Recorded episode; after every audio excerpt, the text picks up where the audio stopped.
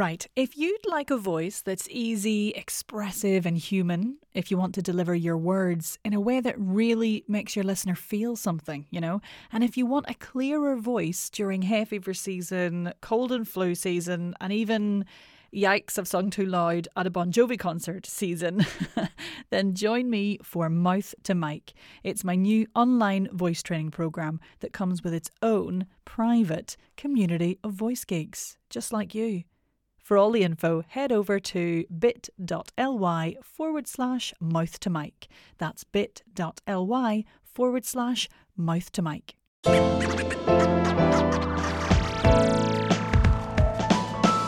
This is the Voice Coach Podcast for all the tips and tricks on getting the most out of your speaking voice.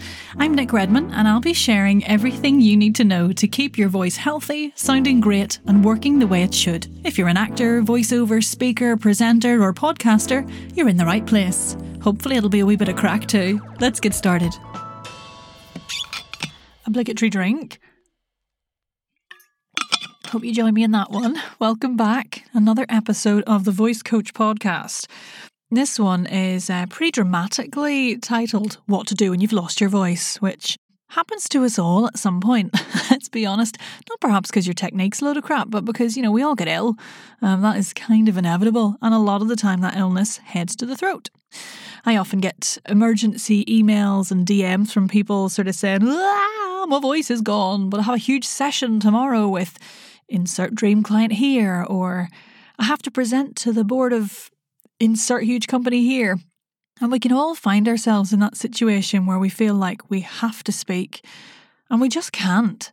So I figured a wee episode on strategy here for those moments that do happen, it might be quite useful. But it is actually worth noting before we carry on that if you're experiencing any change in vocal quality for more than two weeks or so, and, and it can't be attributed to illness or overuse, then do seek some medical advice. Right, point one is try not to panic. And this can obviously be the first place we go to, but do remember the very holistic nature of the vocal mechanism and how affected it is by stress. Like, that's really important here. You just have to notice what's happening, take a second, ground yourself, and make some decisions to try and help. I'm going to tell you some now. I think it's important to try and contact whoever it is that may be relying on you to be able to make sounds and really just make them aware of your situation. That's the first thing. Like, most people are not horrible creatures. Most situations can be tweaked a little. It's not often that something can't be moved. And, you know, it's good for your own peace of mind, I think, to know that you've reached out, you've done the professional thing, the responsible thing, and you've let them know. I mean, Japers, if Disney have cast you in their next big film, they're going to want you in good voice, let's be honest. So you do have to let people know. I think honesty is the best policy here, and it can help when we're trying not to panic and staying rational about what's happening. Okay, the next point is really to cancel any non essential talking until this big thing that you have to do. So, like, don't even answer the phone even to show people how hoarse you are to get some sympathy. Come on, we've all done it.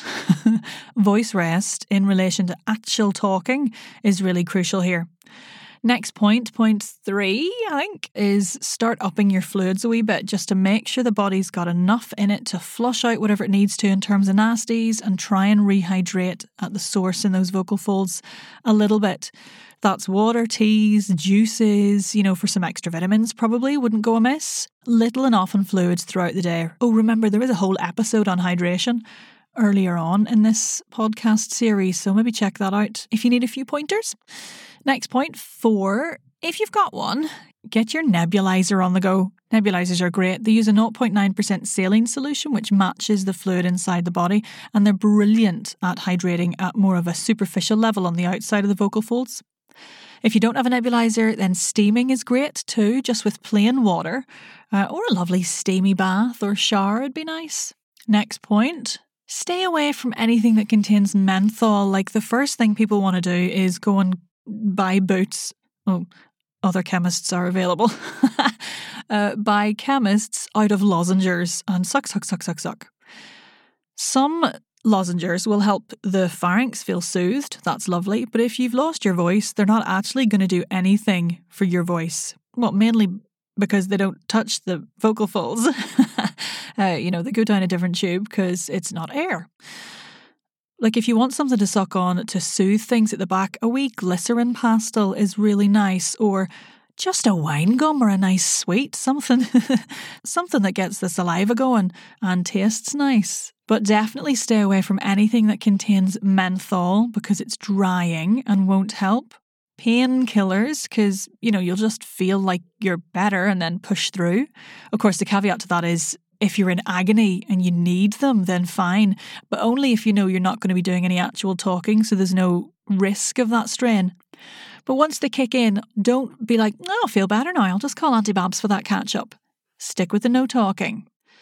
Next point is a few gentle exercises to encourage a bit of vocal rehab throughout the day is really useful here. So, like straw phonation really comes into its own here. I Don't know if you've seen anybody on Instagram or on YouTube making weird noises through a straw, but uh, straw phonation belongs to the semi occluded vocal tract group of exercises. So if you grab yourself a straw, uh, reusable, please, of course, think of the turtles, and get a nice gentle buzzy sound going. Then you pop the straw in between your lips and just sort of glide around your, your range a wee bit. So you might be like,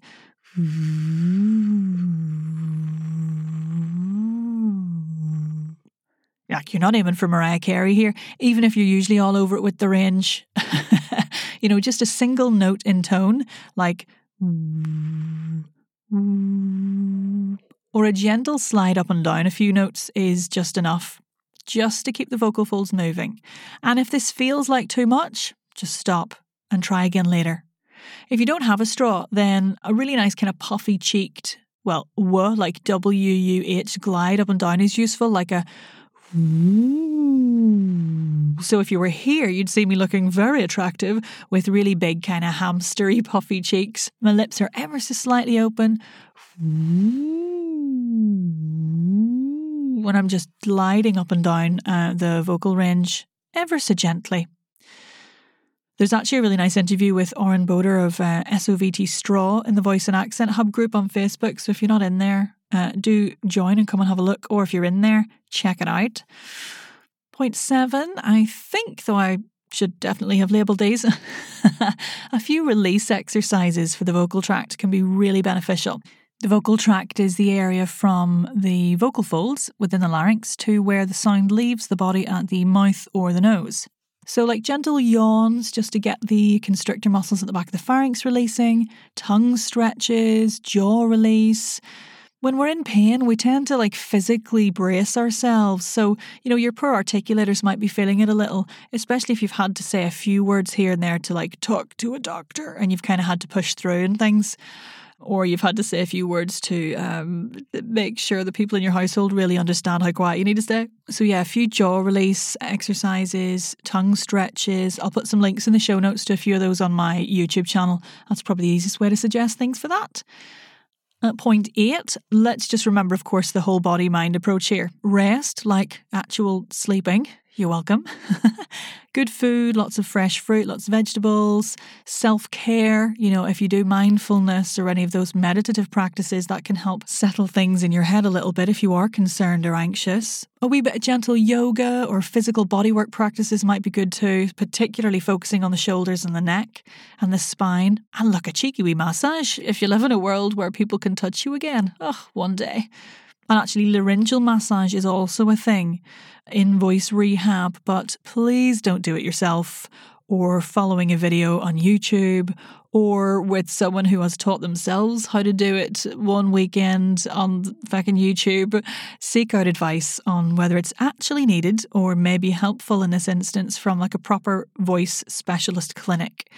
You know, but overall, just rest. Get some rest. Okay, Let's quickly review those from the top as a recap. Try not to panic. Talk to the person you're supposed to be talking for, if there is one, to try and see if there's any way they can push back or change the schedule a bit. Cancel any non essential talking until the big thing you have to do. Up your fluids. Have a wee nebulizer on the go or a bit of steaming. Stay away from any lozenges with menthol or painkillers or anything like that. A few gentle straw phonation exercises or semi occluded vocal tract exercises just to keep the voice moving. A few release exercises for the vocal tract, so those tongue stretches, yawns, jaw release work. And rest. Do some yoga or stretching. Just sit down, all right? Just sit down and be quiet and drink some fluids. Okay, uh, I've put a few links in the show notes as well. There's a great first aid for hoarseness guide from Joanna Cazden in there, which might be useful with some extra detail, and the NHS guide for laryngitis. So I hope that helps you through any upcoming bouts of voice related sickness you might have to deal with. And uh, see you next time when we're going to talk about. Well, you'll just have to tune in to find out. Subscribe wherever you get your podcasts, of course, to join me next time and keep those five star reviews coming. We're up to 94. Thanks very much. All right, till next time. Thanks for listening to the Voice Coach podcast. To get the most out of your voice, come on over to our free community on Facebook, the Voice and Accent Hub. See you in there. You know, don't even call someone to demonstrate how hoarse you are. I can't even do that. I sound like a drunk old woman.